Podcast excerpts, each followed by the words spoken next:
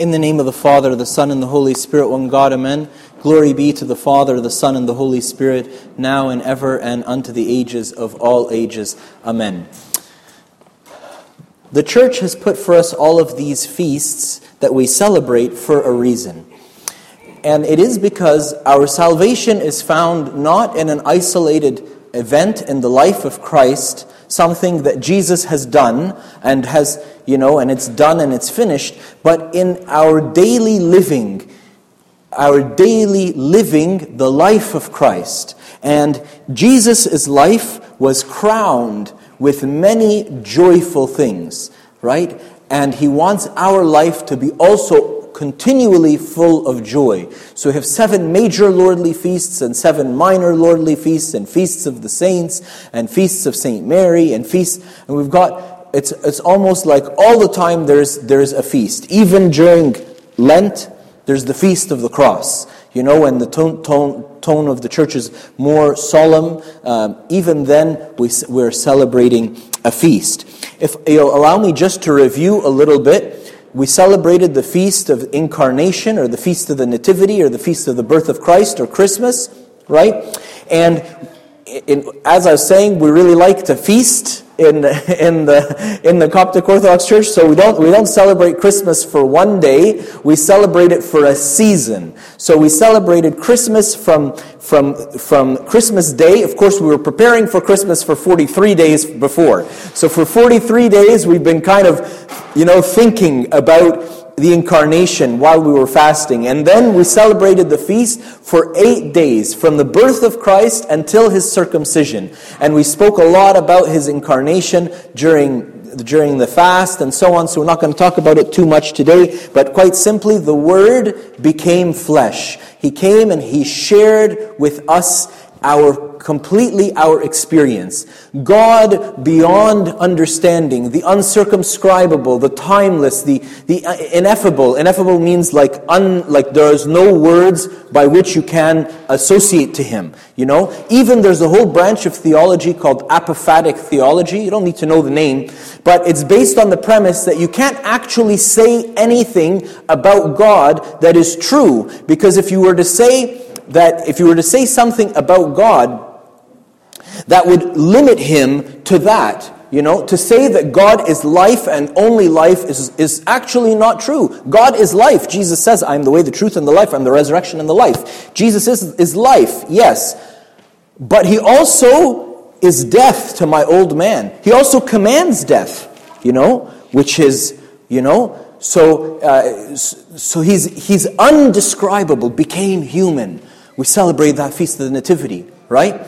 and to really show us how human he was. He condescended even further, humbled himself even further to be circumcised. And you find in the, the, the, the, gospel response in the Feast of Circumcision is, you know, Jesus Christ, the Son of God, accepted unto himself circumcision. He who, he who is the covenant chose to become under the covenant and under the law and fulfill the law on my behalf and revealed, you know, proved to us that he's really human. If you cut him, he bleeds, you know.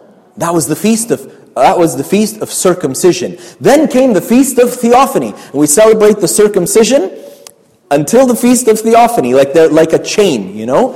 So first, God was showing us his humanity right? Now, in the Feast of Theophany, Theophany, God revealed, a revelation of God, right?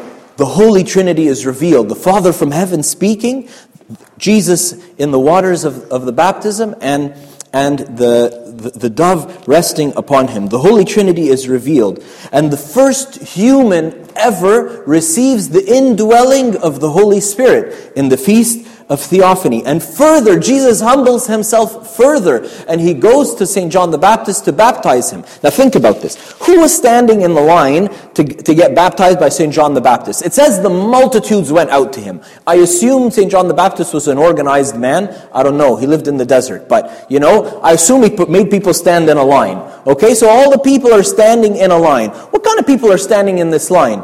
When they came to rebuke Jesus, he said, The tax collectors and sinners who went out to the baptism of John will be justified in the kingdom before you, he says to the Pharisees. So Jesus stood in the line with the tax collectors and the sinners. Jesus humbled himself even further.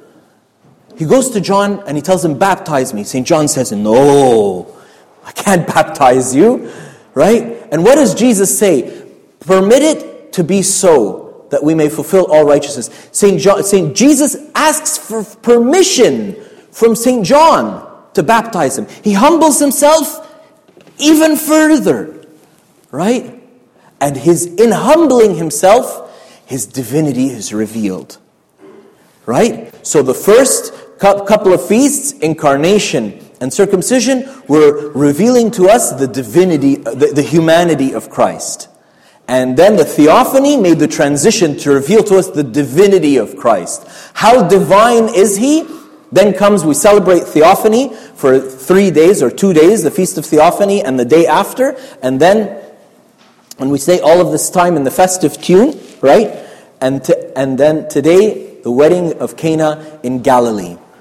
In the wedding of Cana in Galilee, he takes the water and he changes it into wine. Folks, this is, a, this is an act, this is an act of creation. There's, there's no chemical process that water can undergo to become wine. Water, who here has done some biochemistry? Any biochemistry? Some, yeah, for sure, right? You know, I was a medical doctor, not a, a, a not a, not a, bio, not a, a, bio, a biochemist, right? Um, but right? Water is H2O. There's another element that's in alcohol, right? There's carbon, right? There was no carbon. There was no carbon in those water pots. Where did it come from? He is the creator. He is the creator. He has, he is not, he, he's not part of the, of the, and that's why we have no good words. It, it, it defies our language to, to explain the relationship between his divinity and his humanity. He wasn't part God and part divine. He's the wholeness of divinity is in Christ. Wholly human, uh, W H O L L Y, and wholly divine, right? But the feast of wedding, the, the wedding of Cana in Galilee is very personal. Why? Because he changes the water into wine. Why does he change the water into, the, into wine? Because his mother told him to, right? So, like a good boy, he does what his mommy tells him to. And his mom tells him, please, for their sake, he's a lady, it's not my time. She says, please, right? And so he does it. Why does he do it? Because he doesn't want them to be ashamed. You know, we do a lot of uh, like a lot of catering events here, a lot of like like a lot of like like we like to use food in a lot of our ministry, right? And something I learned, uh, you know, from from from our, like our excellent caterers and all the people who are much more experienced with food than I am, they told uh, they they'll tell me like how many. The first question is, you know, how many how many people Abuna? I'll tell them I don't know, 60, 80, whatever, right? And they'll tell me if the food runs out then we didn't make enough. If there was food left over, then we made too much. It's almost like there's no, you can't get it right, right? But if the food, if everybody ate their fill, if everybody com- ate their fill completely, everybody was full, and the last grain of rice was served and eaten, and everybody was full, in the catering world, correct me if I'm wrong, the hospitality world, that wasn't enough, right? To be hospitable is to offer more. So they were, they were ashamed. They ran out of wine. Their weddings lasted, they lasted a week, but they took the Sabbath off, right? So they're, they're, they're, halfway, through the, they're halfway through the celebrations, and they're, they ran out of wine. They're ashamed. Jesus, Jesus has compassion on us, even if it is out of order. Even if it's not, you know, not things aren't, uh, you know, uh, aligned the way He had aligned them, right? He has compassion on us. This, this humanity and divinity business and all this stuff we talked about in the stuff before, the feast of the wedding of Cana and Galilee saying that Jesus did this for you by name. He, he is divine for you to change your water into wine. We've spoken about this a multitude of times. What's another big difference between water and wine, other than the chemical structure? Wine has alcohol, wine has spirit, wine has life, has a life to it, right? You drink enough of it, kind of changes you right? Makes you, you know, a little funnier, a little greases the wheels, you know, whatever, right? Water, water is just water. Water's dead. Wine it's kind of living. Jesus came to take my water, the things that are kind of dead in my life, and give life to them, right? What's one of my favorite verses in Judges 9:13 it says that wine cheers both gods and men. It's not speaking about God like, you know, uh, but God, the, the Holy Trinity, because it says gods with a small g and s, right? And humans. Or in Psalm 104, verses 14 and 15, says, And wine that makes glad the heart of men.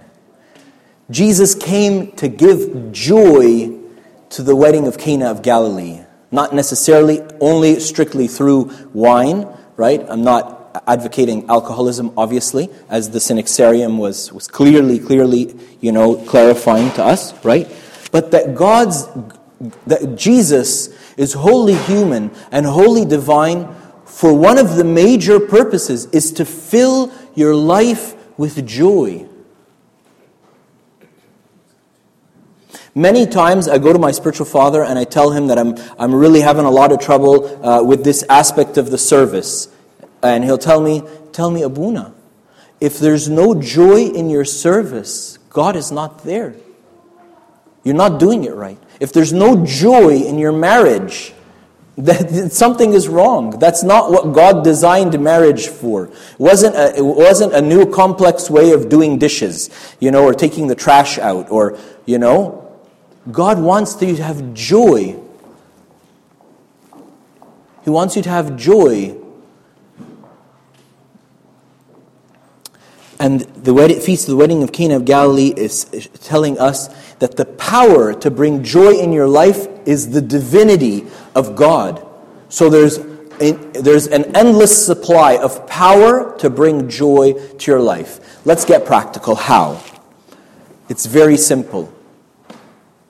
One, St. Mary interceded for those people, and I'm sure she intercedes for us. Two, she told them take these water pots and take them to Jesus. They had no reason to listen to her.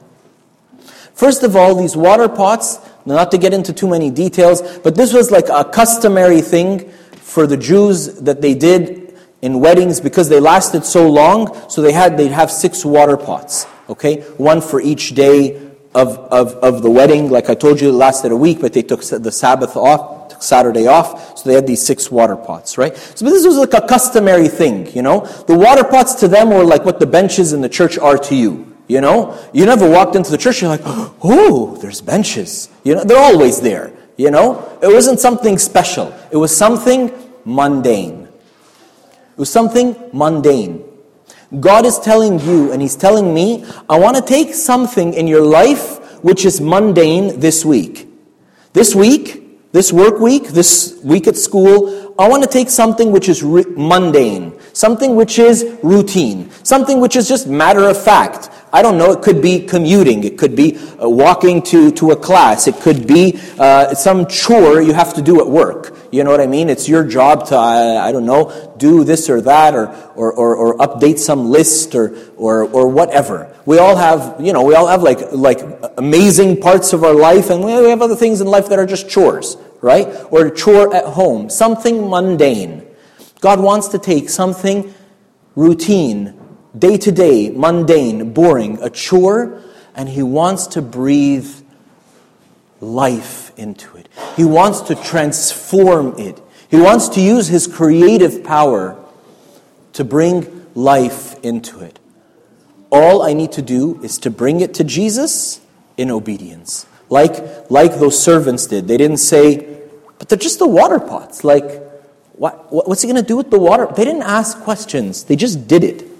So we also need to learn to just obey Him immediately and bring Him something mundane in our lives. The second thing, the second thing is we have to believe Him when it seems a little crazy. You know, bring Him the water pots, and He's gonna. And then they, and then they told, and then they, and then He tells them, like dip a cup in the water pot and take it to the master of the feast and tell him this is the wine.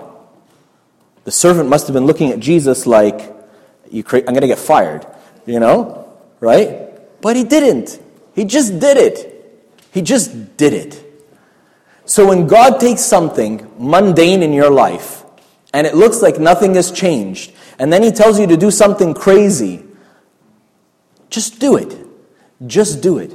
Because God wants to take the leftovers and the boring things in our life and breathe new life into them and bring, make them a source of joy, overwhelming joy. So much so that you and I will say with the master of the feast, How is it?